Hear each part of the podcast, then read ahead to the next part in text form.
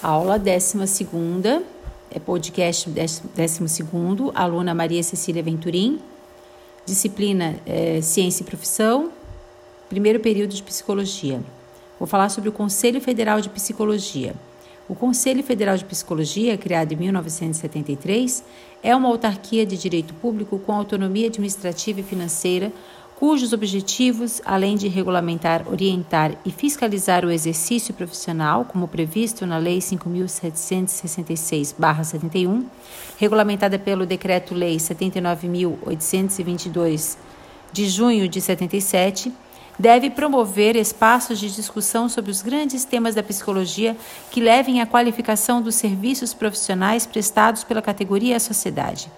O CFP, órgão central do sistema de conselhos, tem sede e foro no Distrito Federal e jurisdição em todo o território nacional. O Conselho Federal de Psicologia zela pela liberdade, pelas lutas sociais, pela democracia, pelos direitos humanos, pela transformação da sociedade e tem compromissos com a diversidade e transformação da profissão de psicologia.